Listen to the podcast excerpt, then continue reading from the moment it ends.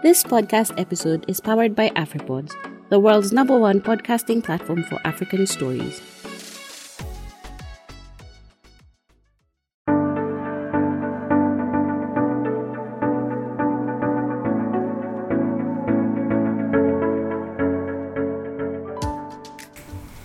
Hi guys, welcome to another episode of We Are Curious. We still have two Erics, a bottle of wine, and a couple of new faces. So we have a few interesting things we want to talk about, and let's start with this week's um, markets, the performance on the NSE. Felix. Yeah, hi guys, it's me again. Today I'm not talking about Uganda. Today we are basically discussing about how markets have been performing. As you know, I'm your in-house analyst, but before I say something, let's first introduce a new face, the latest member in our podcast session. Her name is Leah. Leah, please. Hi guys, so my name is Leah. I'm the new person in the group. Thank you. Welcome. You get the hang of it. Thank you. Okay. Well, Felix, where were we? All right. Um, as Leah picks up, maybe we can pick up on a few things on what happened uh, this week, not only on the Nairobi Securities Exchange, but generally on the local markets within uh, the region, covering both uh, covering both uh, Kenya as a country and also the East African region. So we'll start on with Nairobi. Uh, what happened is this week we've seen a couple of things happen. The initial one being Safaricom coming from last week's price and closing down by about 2.74%. This week, um, Safcom has closed today, that is Friday, at 35 shillings and 15 cents, up from 36 shillings and 15 cents where it was uh, last week on Friday. Remember, on Friday last week, we had mentioned that the momentum would still be able to increase um, if investors came into the market, but we're seeing also traction building up on other companies, and so uh, that's something that is really, really um, worth it.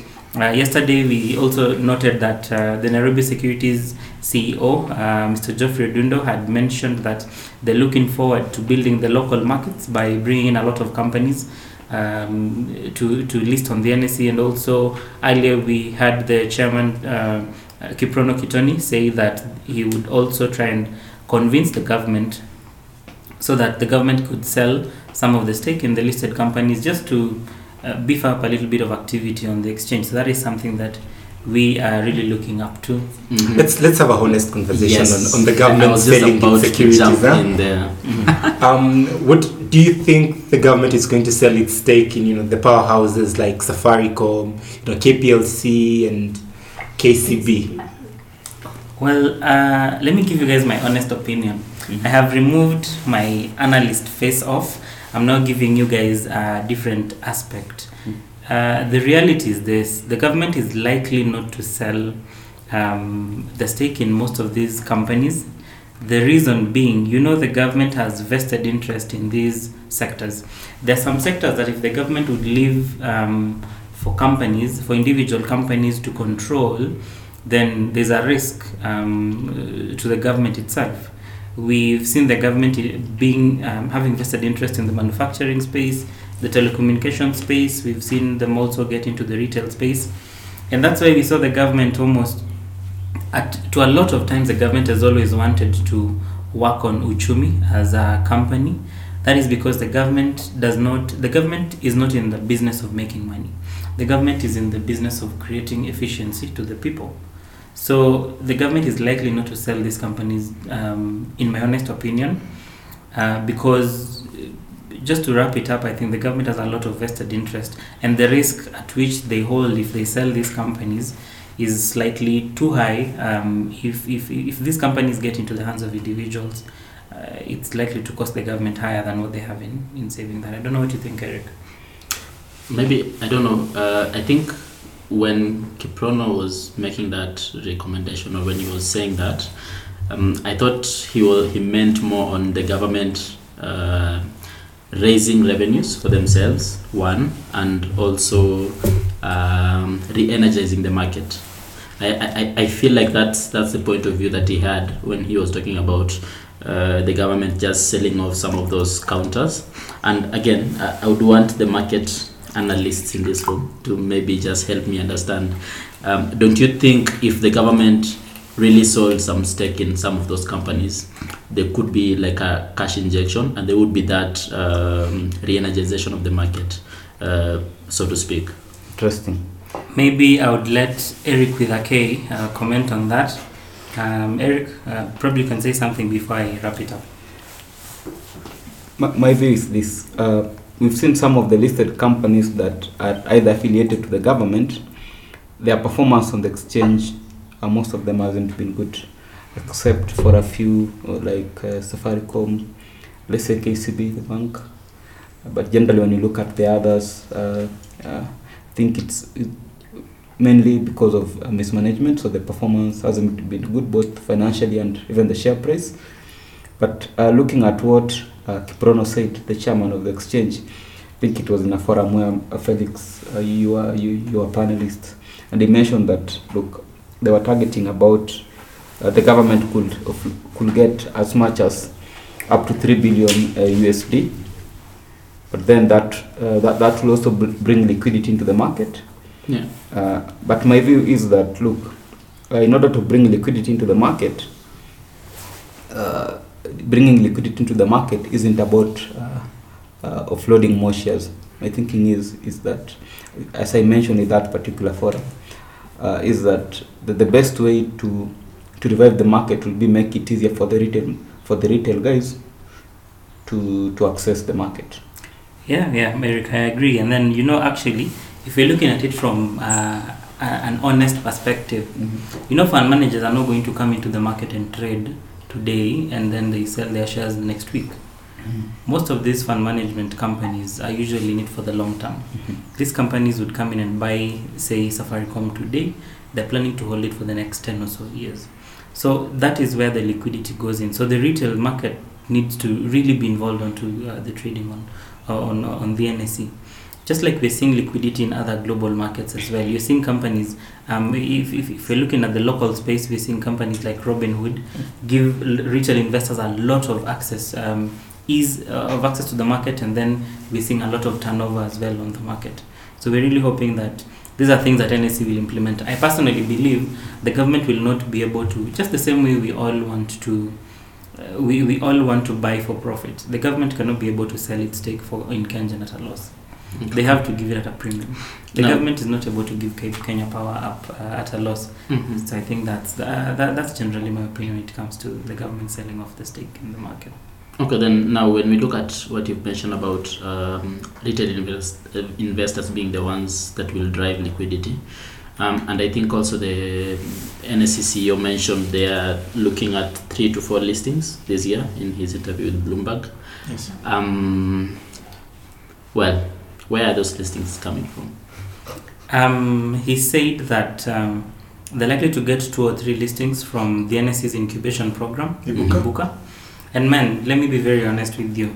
Um, I'm really, really sorry if this goes, um, if this might hurt anybody at the NSE. but I'm being honest. The last, the last companies that we've had, that the first company that emerged from Ibuka was Homeboyz, and Homeboyz had a little bit of a public negative outlash. And we've also seen one of the companies that got into Ibuka, that was Tuskys, have a very um, negative image. The last time we also had a company that was about to list was Nakumatt, which was planning to list. yes, it didn't get to list, but it was planning to list, and the and that was another um, rotten uh, tomato that was coming onto the exchange. I really believe that if we really need to have getting to list companies is not the ultimate goal of, of investors on the market. We just don't want to buy shares. We want to make money. So I, I honestly believe if the NS is going to give us good companies from Ibuka, and yes, I know there are few companies from Ibuka that are very good, but they have to convince the market that we're not going to buy rotten tomatoes anymore when they bring in these shares on the market. That Okay. is quite a strong statement, but uh, I, I think it's it's That's my it- personal it- opinion, guys.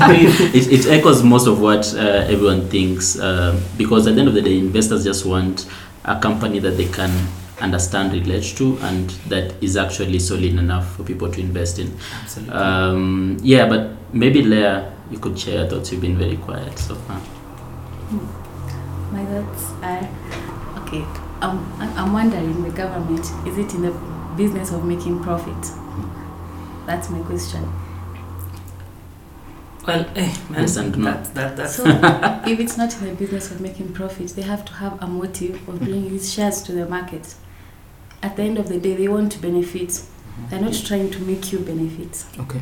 So there is a background to why they are bringing these shares. We may not know it yet, but it will come up. Okay, interesting.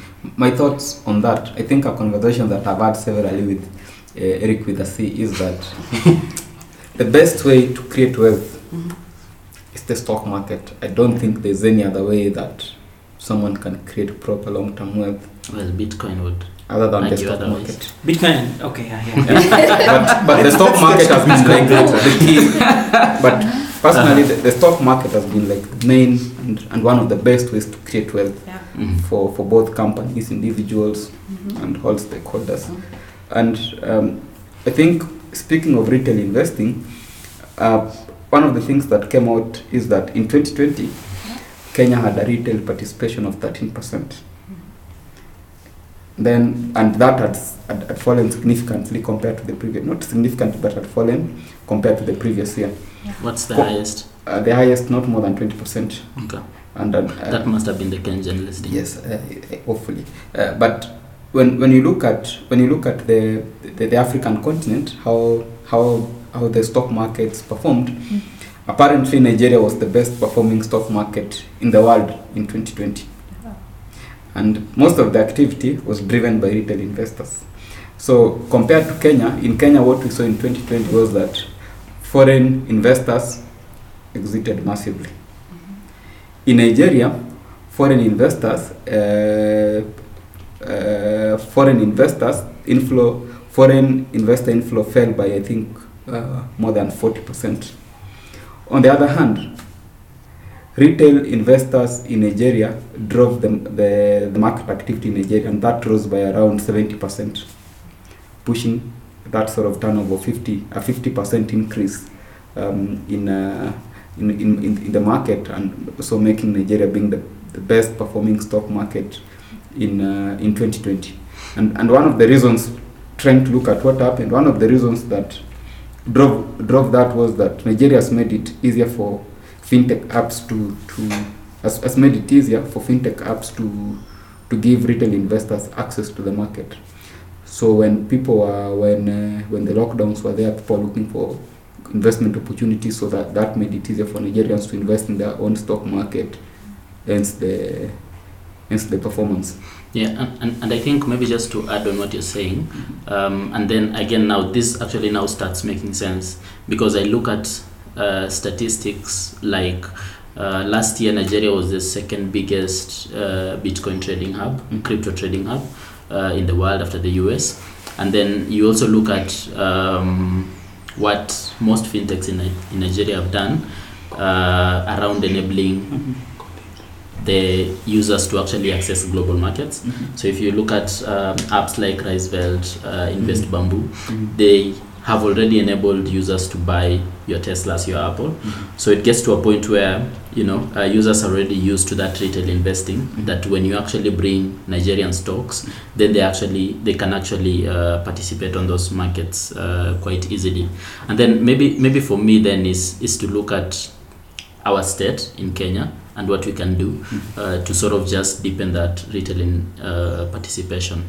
Uh, I know Eunice, you work with HISA closely, um, and this is one of the things that you're trying to do uh, to enable people to invest uh, in local markets through their mobile phones. So maybe you can just, uh, this is your sponsor segment.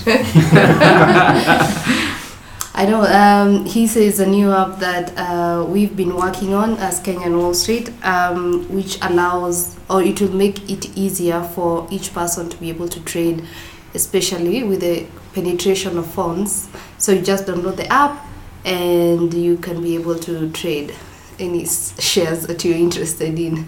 Um, Right now, it's still or it's on Google and on iPhone or Apple Store. Yeah. On Apple Store. Cool.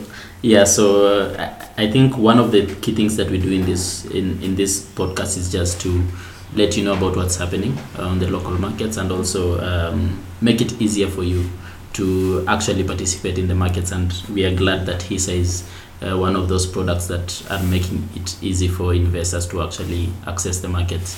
Yeah. Okay. I think uh, I think as we look at the Nigerian uh, Nigerian market, which really really performed performed well in 2020, you know, um, having a market turnover of up to 1. 1.03 Nini Nigerian naira trillion. Mm-hmm. It's also prudent to look at some of the other exchanges which also recorded quite some performance, like the Zimbabwean Stock Exchange. Yes, Zimbabwe is very very interesting. Felix. I think I think you see um, now Zimbabwe is very good. Man, guys in Zimbabwe, the Zimbabwean um, all share index rose up to about by 612 percent year year year on year performance. I think this was one of the best, uh, considering that last year was a very bad year. And you know, it's it's weird to call call shots on Zimbabwe because Zimbabwe is that one country that we know the challenges they've had, and right now they also have another. Um, Zimbabwe is actually in lockdown right now, right? Yeah, I Yeah. think so. So, so man, I think it's challenging to see investors are making a lot of money. Uh, but last year there are a lot of things that happened in Zimbabwe. We saw them um, allow for uh, trading of farm, three three farms that were suspended from trading, including Old Mutual Group uh, that was suspended from trading on the Zimbabwe Stock Exchange. And so I think these are some of the activities that brought in a lot of trading on that. Uh, but I know the main reason why we don't have Zimbabwe as the some of the top leading markets globally is because of also the the change in currency. Um, uh, the, the comparing the Zimbabwean currency against the dollar. So most of these stock markets, you usually find that the returns are, are, are compared in dollar returns. Okay. So if you're looking on them on the local currency terms, you'd find that they are very high in terms of return. But looking at them on the dollar return, you probably find that the valuation that it brings, the value that it brings into um, to investors, is also might might be slightly lower. Uh, so I know that that's one of the challenges. Zimbabwe would, could probably top markets if it's in terms of performance. Remember, Zimbabwe has doesn't even have the. Uh, there, there are certain times when you see stocks in, in, in Zimbabwe rise by about 200% in a week, and you might be wondering what is happening onto that. Uh, the restrictions are, l- are pretty much lesser than what we have, the ceiling and the floor for 10% on the NSE. So these are some of the challenges and things that we need to understand as we move into the market. Okay. I think we've, I think we've quite we've quite exhausted um, the NSE's performance and in extension talked about uh, some of the performance of you know other bourses in Africa. Um, just to close on, on the Kenyan market, what do you what do you guys think on the um, oversubscribed infrastructure in the infrastructure bond rather? You know, so far the government this month has you know collected upwards of um, what, what was the figure? Upwards of 136 billion issued i- issued um, from the primary bond markets this month. For the bond market, I think investors are generally hungry for returns. And we're seeing oversubscription in bonds, and because we know the government is really hungry for money as well. The government needs money. This week, we're seeing the government. Uh, the other week, we saw the government receive a debt relief from the Paris Club. This week, they've received another debt relief from from from from China um, for the loan payments that were due um, the first six months of the year. So I think we are seeing the government, um, a hungry, a greedy government getting a lot of money. From guys, my the right apologies, my apologies, my, my, my, my apologies to the guys in Treasury um, and, and Central Bank. That was not, that is my, my opinion. But if, if we're always borrowing money, and I think it's it's okay to term you guys greedy, but uh, I think our government is likely to continue borrowing, and investors are uh, investors are looking also for capital preservation. You'd rather put in your money in a bond where you get that ten thousand, uh, that ten percent in return annually, rather than put your money on, on on the market or any other asset that is likely to depreciate in value um, over time. We know that yes, there is inflation. That is the main thing that usually hurts bonds. But I know that even as we move through and invest over time, we're likely to see um, investors continue to to to bulk to, to probably put a bulk of of their um, um, investment in government securities um, or the fixed income segment. Eric, the, the, the market had an oversubscription, right? Yeah. yeah, by about it 250%. Yeah. So you'd imagine if the government is giving guys 50B and guys are, are, are out here, the, the market, the performance was by about 250%. That means about 150 uh, subscription. Because the government is coming to guys with for 50 billion and they're getting 125B. So you'd imagine how much money guys out, have out here. So this is a challenge to you, investor. If you've not invested, the next time the government issues out a bond, try out and invest. That is one way you can always get returns as well. How, how do you invest in those IFBs? Uh, first of all, you need to have your, you need to go to central bank and open your your CBK CDS. See, And then- now there is where you lose us. so individually, so individually as a person, you go to central Yeah, bank. you can go to central bank or You can actually open a any other go to go to your bank. Yeah, Ah, definitely. okay. That's Go what to- I was about to say. Uh, go, go go to your bank. But I'd, I'd always prefer, man, go to if you can go to central bank, go to central bank. Why do you have that preference? Because banks are agents and every agent earns a commission. You wouldn't want somebody, and it's money, ban. Even if they're getting 200 shillings from you, that's money for me. But if 200, I mean, if you're investing in a bond, 200 shillings shouldn't be something big. You can always be able to pay that to CBK, uh, to, to, to the bank. So once you get that CDS account, whenever there's a primary issue, a bond that is issued um, at central bank, you can subscribe, apply for it. If the government accepts your bid, if the central bank accepts that bid, they'll send you a text confirmation telling you that they've accepted your bid and then you're supposed to pay within five working days. So they'll send you the bond results on um, on, on, on Wednesday and then you'll be able to it's Tuesday. On Tuesday then you need to pay it by Monday morning. So that those are technically like around five working days. And what's the minimum someone can invest? Minimum depends. Um, usually it's um, it's hundred thousand minimum for you to invest in a bond. So you need to have a hundred thousand. Hundred thousand Kenya shillings, guys. Okay. Yeah. Eric, you have some hundred k you want to free? I've learned something new.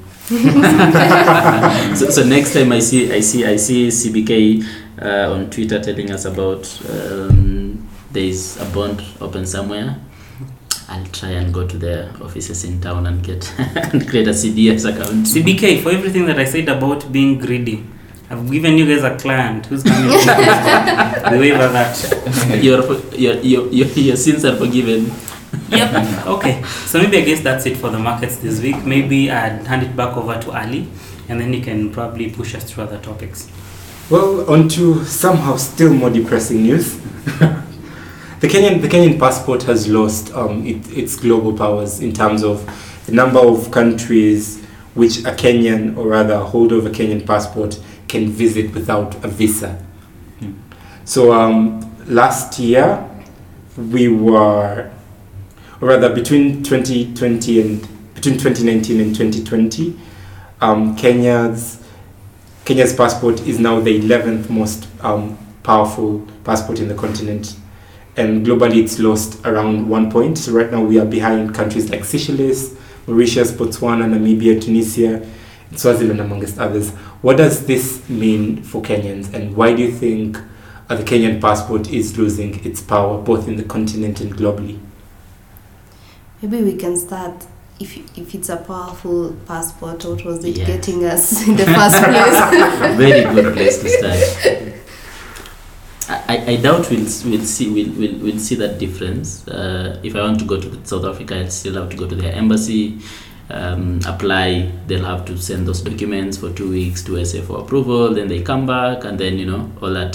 Same if you want to go to the UK, to the US. So uh, we we haven't personally. I haven't really felt that we had uh, such a powerful passport to start with. Um, so losing one place for me, I don't think it's going to Well- make much difference. I have I have a comment, guys. I think I think the, the one place sort of underplays it. Uh-huh. Simply put, um, last year you could visit 74 countries Mhm. globally without a visa, and Mhm. uh, this year it's 61. I- Is that um, does that factor in COVID? COVID Because you know, because you know, there's there's obviously countries that well after COVID hit, they just reviewed all their immigration laws and everything, and uh, everything tightened up. So uh, I feel like that won't be such a clear depiction um, of the passport itself or and our policies. Uh, it's more a depiction of uh, the pandemic changed the way governments view other governments. Uh, so you know the first the first reaction every government had was let's close our borders. Let's Definitely. look inwards first. So um, I don't know, but those are just my thoughts. Felix, you had something. Guys, can you imagine South Sudan, man? South Sudan now requires you to take to, to apply for your visa here in Kenya before you go into the country. Well, I'm not saying that um, that South Sudan should not have the sovereignty to to, to, to have to, to probably grant us visa on, on, on arrival. But come on, man. I, I, I honestly think that you visiting East Africa is supposed to be the way when you go to Uganda at the border, you have your passport stamped. It's the same way it's supposed to be. I technically believe this is how you're supposed to go to Ethiopia, Tanzania, U- Uganda, Rwanda, Burundi, South Sudan, um, and Somalia as well. But finding out that South Sudan hit us, man, and I believe that that is those are some of the countries we've lost, right? Ali? Yeah, and Ali, you're a huge pro- proponent of the African Continental Free Trade Agreement, and, Which of you know, course is just- not is not coming to life since we have a lot of bil- bilateral issues among these countries. Because I'd, I'd, I'd, I'd imagine that since it came into effect, more countries would actually be loosening those restrictions, especially for African to African countries. But again, that's not the case. You see, you see, there's there, there's something that I um, I was told. I, I I actually read that some time back, where someone said that Africa's richest man, that's um, Aliko Dangote, for him to travel to African countries, he needs almost in about 33 countries in Africa. He would need to apply for a passport. The same way, if he is in the US, um, if, if he gets um, um, a, a UK nationality, he would he would only need probably his his his his, um, his passport to travel on, on visa on arrival for most of these other countries. So I think it's also a game changer for Africa, man. We need to wake up as a continent. I don't see a reason why, unless probably countries countries that are prone to attacks and terrorist activity, like maybe um, southern Cameroon or Mali. Um, not forgetting our neighbor. Uh, I think that it's probably time when some countries should have free trade agreements and free travel movements for Africa. I don't understand why we, we need, if you want to go to South Africa, if you want to go to Nigeria, you're Kenyan, you'd need, you need to, if you're to travel by road, you'd imagine how many visas you'd need. Interesting. Speaking of uh, speaking of that, one of the things that uh, stood out for me, I think, over the last few years was the Africa Africa Union passport that um, was supposed to be launched, I think, last year, but then they pushed that uh, to this year. That was supposed to allow anyone to travel visa free, uh, the, the passport across most of these countries, uh, though there's a delay. But one of the uh, an interesting comment that came up some time back um, in the online space was that it's easier for someone from Britain to travel across Africa using their British visa compared to someone within Africa to move to move within the continent. But my hope is that, as the AU said, um, 2021 they are likely to implement that. So it's just a, ma- a matter of wait and see. Okay. So I have a different view on the point. Mm-hmm. So let's say if someone comes into the country, they Mhm. bring their currency, right? Mm-hmm. It's a source we we buy their currency, Mm-hmm. we sell our currency to them. Okay. So if someone from Britain comes to Kenya, their currency is more valuable to us, right? Mm-hmm. So we get a lot of money. So let's look at the Kenyan currency. It has depreciated a bit. Mhm. Yeah. Mhm. So if I'm going to another country, what value am I bringing to them? Okay. This person from Britain, yes, it's easier for them to travel across Africa because they bring us benefits Mhm. than maybe a Tanzanian coming to Kenya. Their money has I do not think our neighbors will take to that But kind of I'm sorry for that, but it's truth. Yeah. Just just another point of view, my thought. Like maybe the Kenyan passport has also declined because of you see we are borrowing too much money. We're just becoming poor. We're in debt. we're just there. Mhm. So we're becoming a poor country. Like we're just moving. We had moved to a middle class country. Like in it, it looks like we will go back to the low income country. Mhm. But our currency is what was our benefit going to other countries. Okay. So now it's if it depreciates, what is our value to them? We're just going there. That's what I think. That's interesting. Yani, yani, guys, I don't know what's up here, but I've just requested for forgiveness from from CBK. Yeah, Our Tanzanian, our Tanzanian friends, please, nothing I'm personal, sorry, nothing yeah, personal. nothing Yeah, it's gone personal. It's just the international. truth. It's just the truth. But anyway, it's it's it's it's all these different points of views that actually drive these discussions. Um, and again, back to Eric, what you're saying.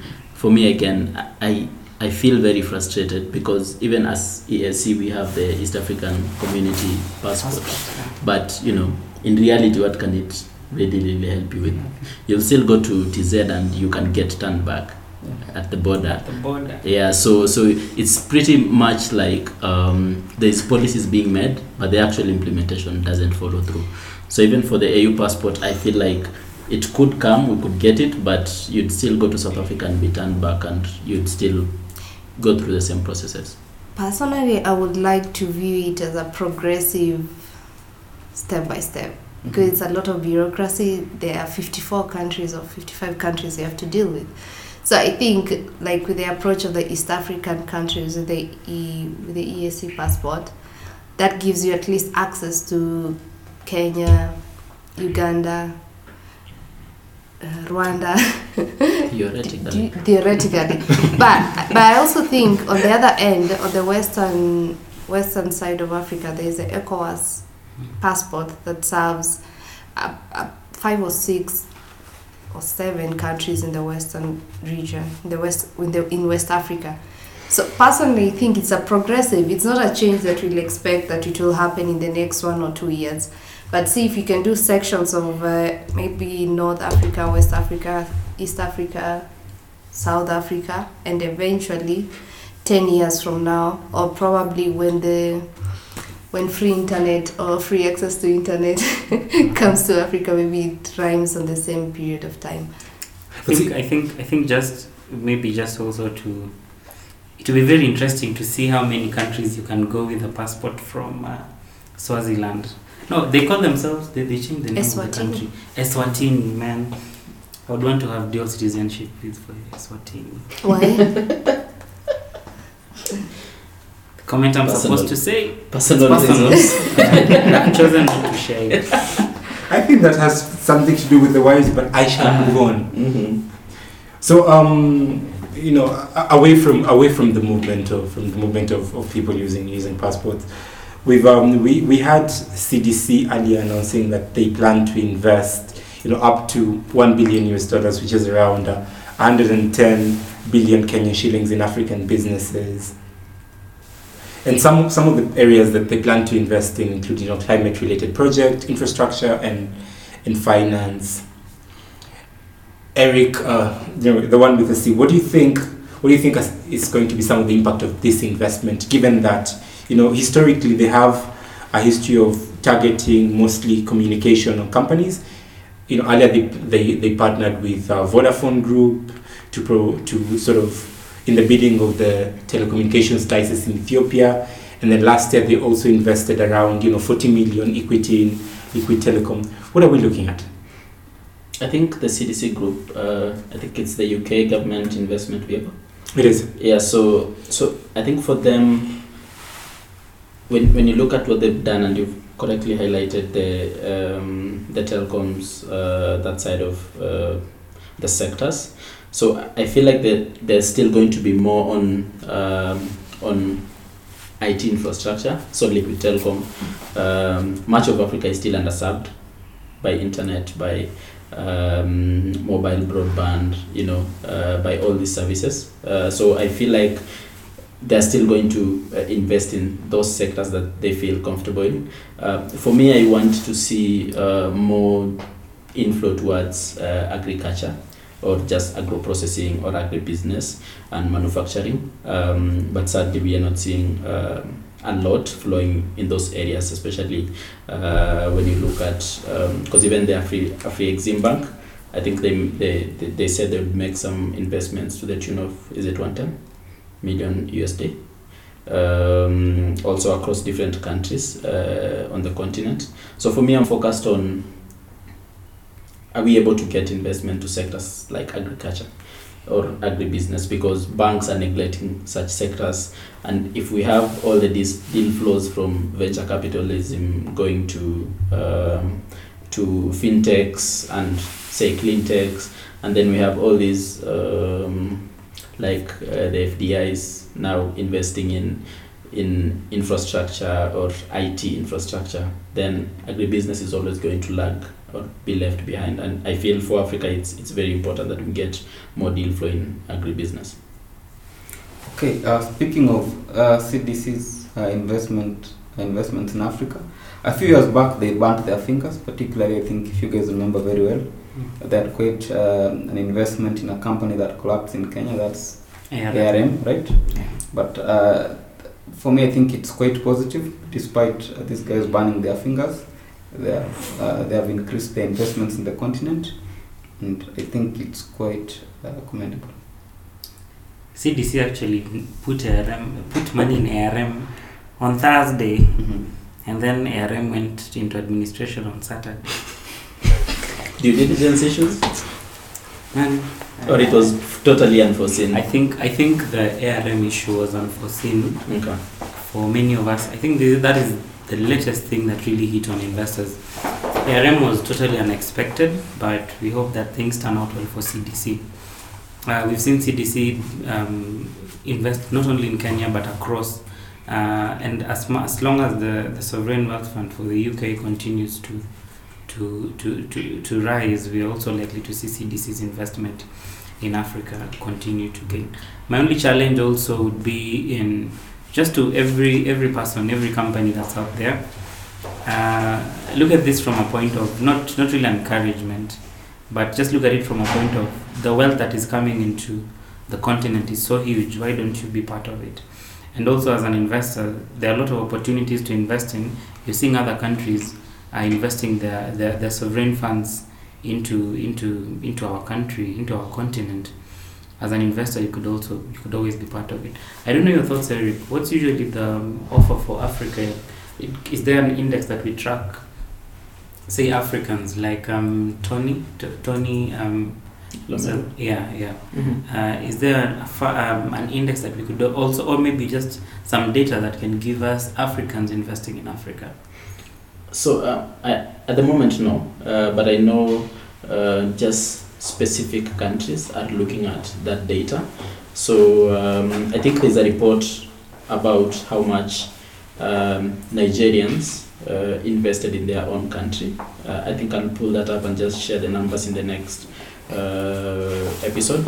But I feel that is something that we should encourage more because you know if if if I know that actually Kenyans in diaspora or Kenyans here in Kenya have invested to the tune of let's say what 100 billion in their own um companies, startups, and all of that, I think it would actually encourage more people to invest. But at the moment, we don't really have any data on that. Yeah, because I think Africa, we, we, are st- we are slowly losing our fellow Africans investing in us. We're seeing companies, um, if, if you follow up on most of these companies, you're finding companies like Pevans, that's Pesa, it has, has a lot of um, foreign um, holding. We're also seeing companies, uh, uh, of that, we're seeing companies, global, global brand companies like Jumia, you're finding they're, they're technically owned by, by, by, by foreign individuals. So in Africa, you're finding very few startups that have guys like Tony and and Strive uh, get get into. Is it Strive or, or Strive? So Yeah, and Strive get to invest in, in in them. So I know there are a lot of other companies, even here locally. We've seen a few. Probably it's also because of a currency, but we've seen guys uh, like Darshan uh, Chandaria uh, invest due through the Lions. Then they're investing in other companies as well. Uh, but it would really be interesting to see how how other companies or even other countries can can invest. I don't know how far our sovereign wealth fund has gone as Kenya. I know there was a proposal for that in 2019. Um, I, I don't if, if you Yes, don't know, then I it's know- definitely not running. I know I know we are in debt, guys, but I think a sovereign fund would, would come in handy. You're seeing the the Norwegian Ooh. uh, sovereign fund is, is hitting guys are no longer you can actually every Norwegian owns. Um, the government has about two hundred and ninety-seven thousand dollars Mhm. uh, for every Norwegian in case the government was to shut down and everybody was to be given their money and go home. Mhm. Uh, I think everyone would, would get something. So Don't do If- that if- mathematics for us. in, in the long run, no, for us, if we were to do that, we would be sold off as slaves. Felix, do this. I, I have an idea. Let's set up a sovereign fund, invest in BTC, Yeah, and hold for 10 years. yeah, It, it could get us out of debt as a country. man. That is a question. the CBK governor doesn't like bitcoins. He's actually given out his concerns on Bitcoin, and I think it's also because of the volatility that it's been that it's faced this week, and also just any other time. Maybe I don't know if Ali had something. Ali, you mentioned I, I something did. I did. I actually had something about Bitcoin, and um, speaking of volatility, there, there, there are two aspects of it. Yeah. Um, this this week we saw BlackRock open up uh, two funds for investments in, in Bitcoin, and earlier concerns were still on you know volatility, as well as you know the sort of regulatory gray area Mhm. towards Mhm. towards Bitcoin, which I think is really really really interesting. Yes, this week Bitcoin has not performed well because as we have you know this conversation, Bitcoin is around uh, is it 32k? Mhm. It's actually 32k 549. You know, compared to hitting all times high of around 41, 40, 41 42k you know dollars last time. What do you guys have to say about that? Okay, uh, quick, my quick thoughts on, on that. The main reason uh, Bitcoin, the price of Bitcoin has declined uh, in the last one week, I think this has this has been driven by comments by the new the new by Janet. Uh, is it Janet Yellen, right? Yellen. Yes, Yellen. That um, Bitcoin is, is more of sp- speculative and Mm-hmm. and it's been it, it's been used majorly for money laundering so whereby called for the US government to look at how do they how do they regulate uh, bitcoin at the same time the ECB president uh, that's Christine uh, Lagarde also gave her comments I think earlier this week saying that look uh, bitcoin uh, before they consider bitcoin uh, into the mainstream investment there are those concerns around money laundering and uh, generally money laundering and those issues that surround the coins. But still, I think there will be demand because uh, I was reading a report about uh, what's been driving the demand for the last few weeks. Uh, majorly, it's been, as you've mentioned, uh, the institutional guys, so the likes of BlackRock, who, are committing part of the investments into the coins. And I think we are likely to see more, more institutional uh, guys investing their their, their money into uh, investing into the Bitcoin. Given that, I think one of the things that we expect in the first week of February, Felix, as you know, is uh, Biden's uh, 1.9 uh, stimulus package. Yeah, so I think yeah, so that that's likely to drive. I think that's likely to drive the price of BTC higher uh, once that's signed off by it's approved by the U.S. House. The United States citizens will be expecting uh, the the first round of stimulus from President Joe Biden, who was sworn in on twentieth. Erica said we expect. No, Eunice. Eunice. Don't forget Eunice. Yeah. please. Oh, guys, Eunice is going to be expecting a check. Yeah. it's gonna be interesting. We'll call you guys for celebration. hopefully. Um, on, on the other hand, I have uh, a little bit of another opinion to add on what um, Eric with a K has said. I think we have to know there are two things. There is the halving session on Bitcoin that is coming up. Mhm. Probably it started hitting the effect of Bitcoin. So for those who are wondering, what halving usually means is whenever the the value obtained from mining one Bitcoin is uh, drops by half. Uh, that happens every every few period. The halving period for the current session was to be, I think, in around mid 2021. Um, and, and, and I think that is one thing that has brought in um, a lot of speculation on, on, Bit, on BTC. And then also another thing that we really need to know is that um, we, we've seen some of the highest transactions in terms of Bitcoin whales moving. We saw yesterday about six whales that moved across um, um, in, in terms of transaction value. and and so I know that is one challenge. The past two weeks we've had a lot of um, a lot of whales uh, whale transactions done on on BTC, and I think that one is one challenge that we are likely to probably face over the next few periods. Those who invested in Bitcoin and you did your technical analysis right, you knew this was coming. Bitcoin is likely to come down, but in the long run, it's a good security. It will still be able to rally. Um, as long as we don't have a lot of regulations that would affect trading of BTC or probably make it illegal, I still think we're still likely to have um, a lot of investments come up. Yes, Eric. Okay, Yeah. interesting. Still on, on BTC, one of the things that I think stood out for me was, I think recently, there was that, uh, there's a report that came out that uh, there's someone who, who found a way to, to, to go around in a way, uh, I think a transaction that was made, Mhm. but paid for one transaction, paid for two, two activities. Essentially means, essentially, how does that work? I think um, It loses the blockchain. yes, yes. So that, I think that was a, an issue around security. But then one of the positive things that came out was that a number of companies, including I think Square, Square, Square, a software development firm, said they will be paying their employees using uh, BTC. in That was- Bitcoin, but yeah. they said they, the employees have an option of selecting some of their a part of their salary. in Yes, in BTC. Bitcoin. Yeah. Yeah, that's square. S- S- Square. I don't I don't know about you guys. I'm gonna start discussing with my employer. We see if we can. God, please touch my employer. I know he is here. Yeah, I only get paid in BTC as well. It looks like we also have to implement uh, being paid in BTC. so- Yeah, but but it's it's it's interesting, and I think um, BTC and gold are eternally paired because uh, there is a faction of people who see BTC as a replacement for gold, and there's a faction who say you know gold is not going away. So whenever there's um, gold rises in uh, uh, gold uh, went up a few um, had a few gains uh, the past week. Uh, so obviously that will always affect uh, BTC. But then to that, I have I have two questions. Yeah. One, um, is it really going to be given that you know gold and BTC have you know entirely different different volatilities?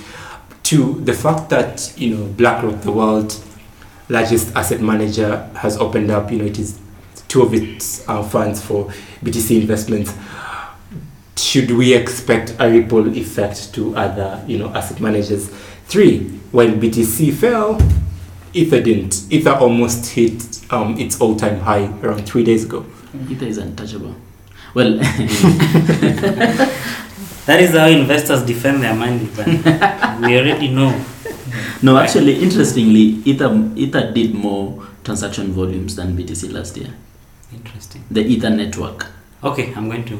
Yeah, just go and look, have a look, because you know it has lots of other applications built. on top of it. Uh, it's not just the transfer of, of money, but uh, Mokaneno, maybe to answer you, um, BTC and, and, and gold are put together because gold is treated as the intrinsic value. So when markets are tanking, investors are going to buy gold, you know, because they want to hold that value like sort of like a physical physical uh, value to the investors. So um, having so BTC is viewed as in such a similar way.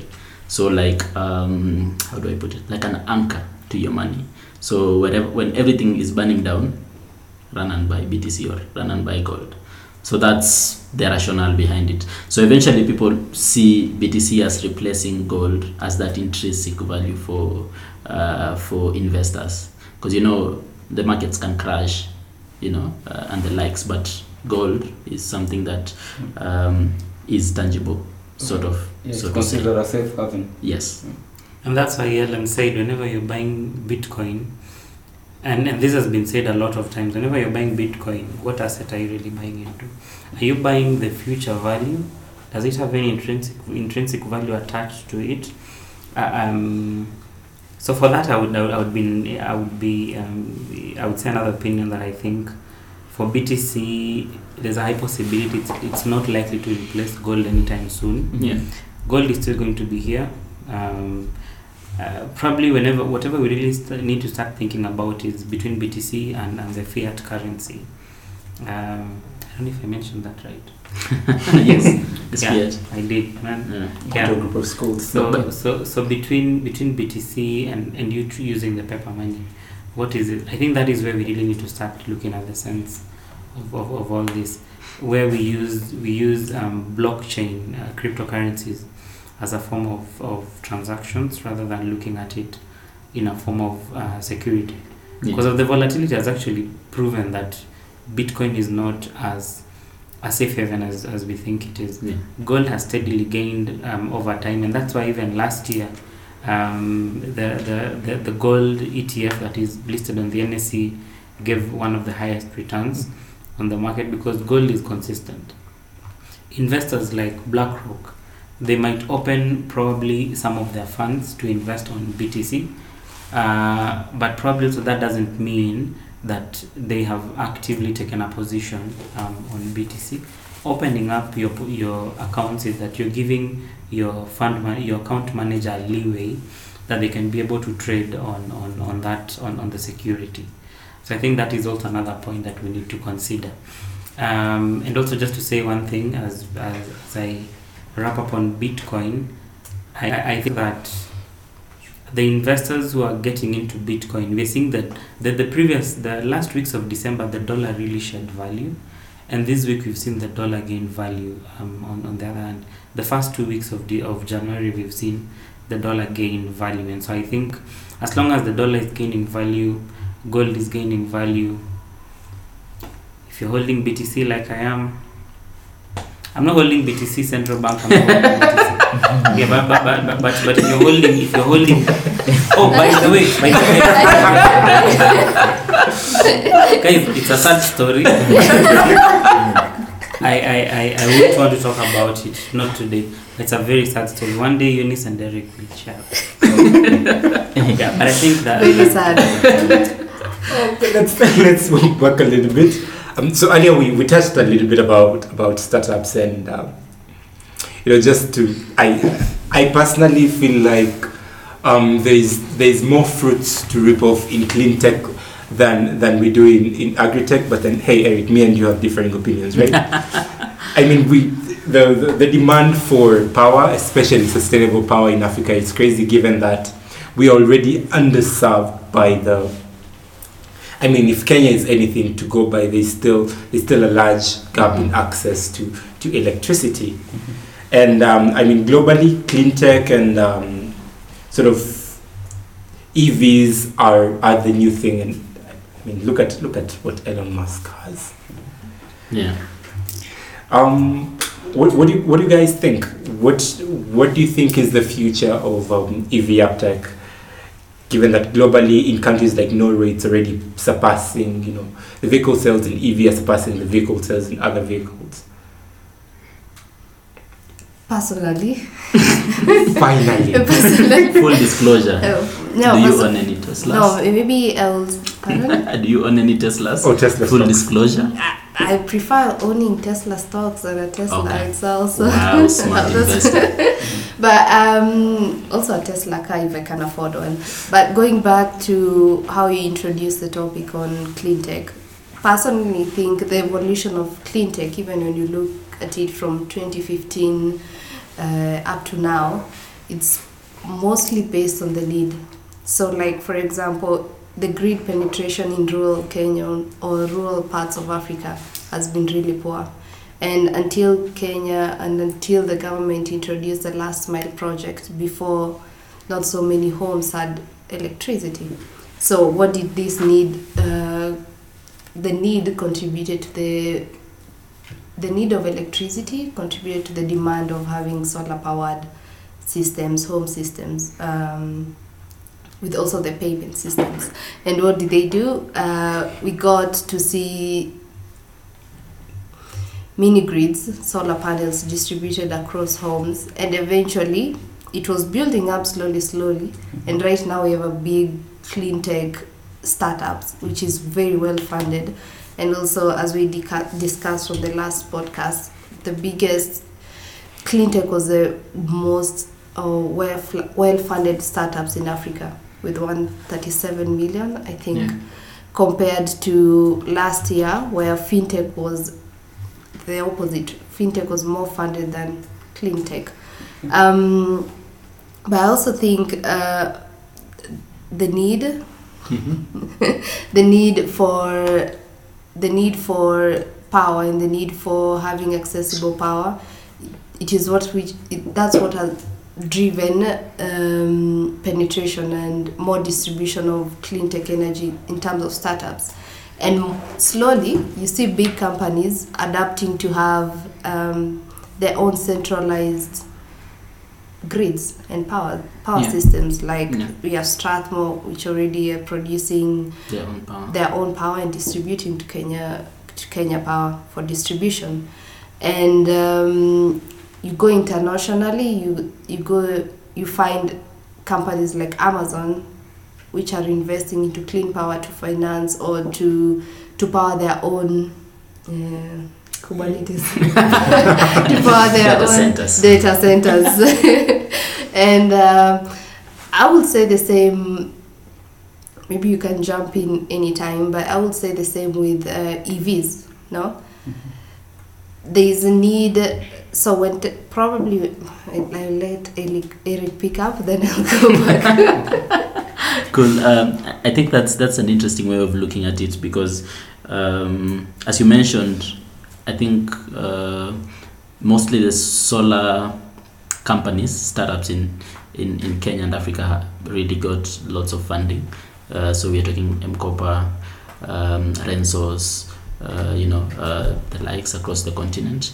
Um, but again, as as you look at that demand, it's it's been it's been mostly driven by the demand as Eunice mentioned, whereby we have an underserved population. Um, power they don't have, they're not connected to the grid, uh, and basically we, we, we, we sort of look at um, solar or renewable energy, uh, sorry, uh, renewable energy sources like solar to actually now fix that uh, demand. But if you look at it on a national level, also, um, I think don't forget that Kenya, I think, is the top 10, uh, top 7 actually, is the seventh largest uh, producer of renewable energy in the world. Um, and that goes to a lot of um, geothermal, hydro, uh, wind energy. Uh, so we are getting a lot of even government support in actually um, looking at at renewable sources of energy. So solar is just what has been done by the private sector, but if you look at the government, it's really also done uh, quite a lot in just um using renewable energy sources uh, to further the energy demands. And personally, my own opinion, I am very happy that the Lamu project fell apart, sort of, uh, because um, I, I think that that was going to be a step backwards uh, for us. Uh, yes, we are going to feel the energy need, but um, coal is not the safest, most um, most. Let, let, let me go with the safest. It's not the safest uh, option of generating uh, energy for, say, a, a country like us. And even if you look at um, America, Europe, all the countries, even Germany, are just shutting down uh, most of their um, uh, coal-powered plants uh, to just focus on renewable. So I feel like uh, we've done quite a lot, both as a government as a, and as a private sector, to actually just increase that uptake of of renewable energy sources. As for EVs. Uh, if and when Tesla set up in Kenya, you know one I will be I will be front of that line to inquire, not to buy yet, uh, but because I I think we can all relate to uh, just the company and what Elon Musk is doing, um, and we can see what you know how how uh, Teslas are. Uh, how you know you, you view Tesla as a software company more than an um, an EV because they've gone beyond just being uh, energy sufficient or clean energy company to actually a lifestyle where you get uh, cool updates and you get your car to drive you to work and we all want that to be honest To get a CEO who makes memes for you. someone, someone, someone, someone said that uh, maybe Tesla should invest in uh, in in e e in, into the e-loans so that they can they can call it e-loan. Elon. Ah, yeah, I saw that. But, but I think Right, right. what's interesting with Tesla, in a way, it has driven innovation. Yeah. Because to have a well func- functioning EV car, you have to have well, mm, I don't know how to put it, like good tech in battery and storage of power. And slowly, everyone is trying to achieve what Tesla has done. And not in not specifically in form of four vehicles, four wheeled vehicles like uh, the normal Tesla S Coupe or model. Um, right now in Kenya we have um, UN sustainability. They brought in uh, sample Electric motor- motorbikes. electric motorcycles Yes. for research, and which I didn't know. I didn't know it was even possible. But you see, the idea is just just a small spark by Tesla, a small idea or the big idea of Tesla just sparked something from different countries, different sectors, just to see if you can make that technology be yourself, be your, be assimilate to the conditions we have. We may not necessarily have Tesla right now, but because we don't have what does a local community does, Fun fact. automate Nduthi. Fun fact. Okay. I you thought, know I, that? thought, I thought we have one Tesla in the country. Yeah, we Yeah, have the a couple. KDA, we do. We have a What? couple actually, not It's one. not one. Yeah. It's Oh. not one. You should join the Tesla Association of Kenya. There is a Tesla. guys, guys, guys. Just like the Disclaimer, I'm beavers. kidding. yeah, but uh, I was saying a fun fact. Uh, I think a while back when all these um, taxi motorbike hailing apps uh, were entering the market, I think Nairobi was doing close to 2 million motorbike rides a day. Trips. Yes. Nairobi. Yes. I don't know million. I don't know how that number got affected by COVID, but it was 2 million pre-COVID. Wait, how did Before- you guys get that data? Before before I I think so late 2019 or early 2020. Okay, 2 million motorbike rides. Yes. Oh, okay. Oh, so that means Rides. one person could do around Yeah. 10 or A couple. 20. Yeah. Wow. but that's that's a massive number uh, and you if if now you tie that into um, if we can sell the whole clean energy uh, angle to actually get clean uh, EV motorbikes uh, that could actually be very very interesting for the whole population because again cleaner cities we don't want to ruin our park yet although we have the SGR passing through it But clean clean technology doesn't necessarily mean motorized vehicles. There's bikes. Uh, Eunice don't preach to us about taking our Okay, bikes to stop. work. okay, stop. That's right. I feel like Africa, Kenya and Africa generally has that opportunity because unlike you know developed economies, we have the demand for power and we actually have a chance to start clean from the get go. So to build sustainable um, energy sources, you know, from the get go. But then I am I am worried um, as as an individual, of course, with the migration of you know some some of the corporates in Kenya, or rather guys like um, the Kenya Kenya Breweries Limited and East African Malting starting to produce their own powers. You know, institutions moving to generating their own sustainable power. What does it mean to, you know, Kenya Power enlightening, especially on the NSE? Felix, Enlighting company. enlighten. no they dropped the lighting it's just Kenya Power now that one. no, it's guys yes it's just KPLC. no it's just Kenya Power now Oh, yeah, They dropped the lighting They even long time ago. They even dropped the company. Yeah. So the moment Power. KPLC drops lighting,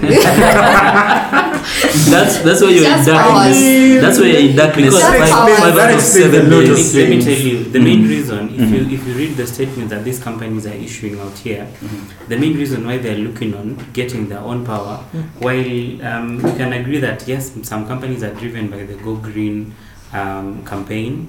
I know most of them. It's also because of the unreliability aspect of Kenya Power. Not Kenya the Power.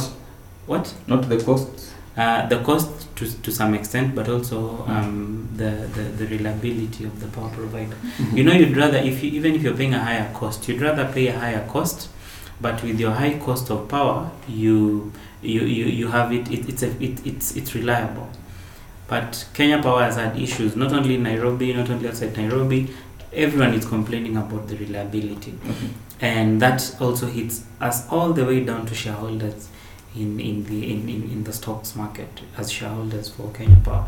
But KPLC last year brought in um, a new uh, board chair, and also we have uh, Ben Ngugi, who's also who also took up as um, as the CEO for KPLC. I I know there are some uh, there, there, there's some radical changes we'll be trying to do.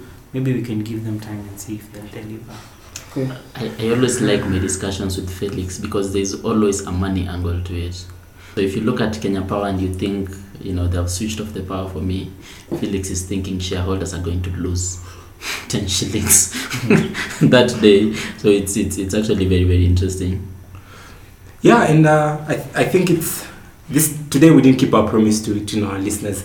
As we sort of um, walk to the, towards the closing of the discussion, let's talk about you know the, I- the inauguration and let's leave Michelle's outfit out of this, Eunice.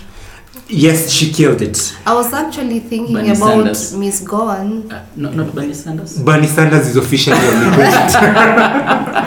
but then, um, what what do you what do you think um, the the Biden's inauguration and um, the couple of executive orders that he's already signed, you know, as we speak, will will mean for global markets? Okay, interest. I, I, I- I'll first take on that. I think we saw when um, when uh, Biden was sworn in, uh, that particular day, the, the Wall Street actually hit uh, new record highs, which essentially means I think there's a lot of optim- optimism among investors that look. Uh, during uh, Biden's tenure, I think the markets will continue to to to, to give good returns. So I think it's, it's a good call. Can we talk about India, guys? India hit five fifty thousand. The Sensex in India hit fifty thousand basis points. They actually had a celebration just in front of of, of the BSE Mhm. yesterday. Congrats, India. That's one. Typical Felix. We go back to the markets. we are full Exactly, circle back always. to the markets. Now, please, Felix, explain to us why that's a big deal. You know the indices. The the indices generally give us the overall market performance. Um, seeing the Sensex hit fifty thousand, we're basically looking for more returns. Remember, India is India has uh, in India uh, as a country has about seven thousand four hundred listed companies.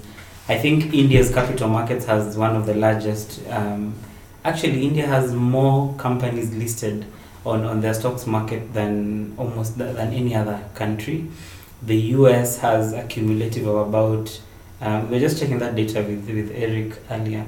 The US has about two thousand four hundred. Japan has about three thousand seven hundred.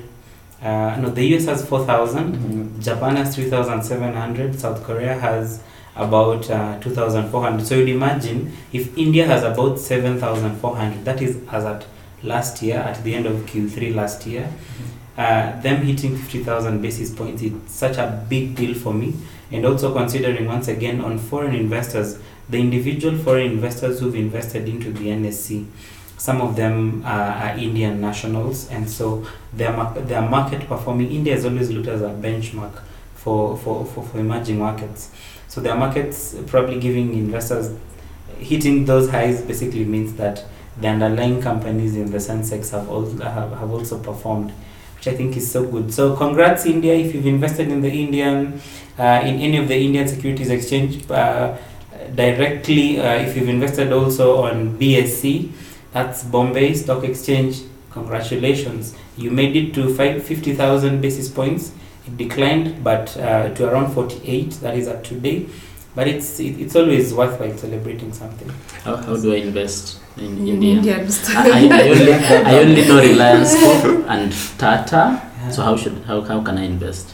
Well, in the next podcast, can discuss I will, how to invest yeah. By in the way, in the next in the next podcast, we can probably have a discussion because I think if I start explaining to you guys how to invest in India, we, we, we're going to need more wine, and, and, and I just ran out of wine. And uh, I think that's a, that's a good place to uh, to close the discussion. You know, just like the Sensex and Wall Street, this podcast has it has hit its all time high, which is uh, one hour nine minutes ten seconds, and I think we should let it go of that. Yeah, um, but not before a word from our sponsors. Definitely, definitely. Who are our sponsors? so um, this this this podcast for today was brought to you by Hisa Hisa Technologies. Please again, um, always remember you can download Hisa, and uh, just as I let me not say it all, I'll give it to to to, to our our our CEO for Hisa is here. Uh, she's here with the we, we call her the CEO. Uh, yeah, she, she, she, she generally ensures everything moves moves uh, moves and and, and, and things happen. So even this podcast it's because of her. So maybe she can say something. Uh, you don't want to credit the wine anymore. Um, download Hisa. it's uh, available on Google and Apple Store. Yes. What can we do with Hisa? With Hisa, you can access markets, market data. You can be able to access um, articles and content from different uh, financial platforms. You can also be able to listen to this podcast. Uh, this is episode three, so you can be able to listen to episode one and two, and also some very interesting podcasts on offshore investment um, and many more. So download Hisa, then you can experience all these good things. All right, that's it. Thank you. Thank you. Bye. Bye. Okay, guys, it's a wrap.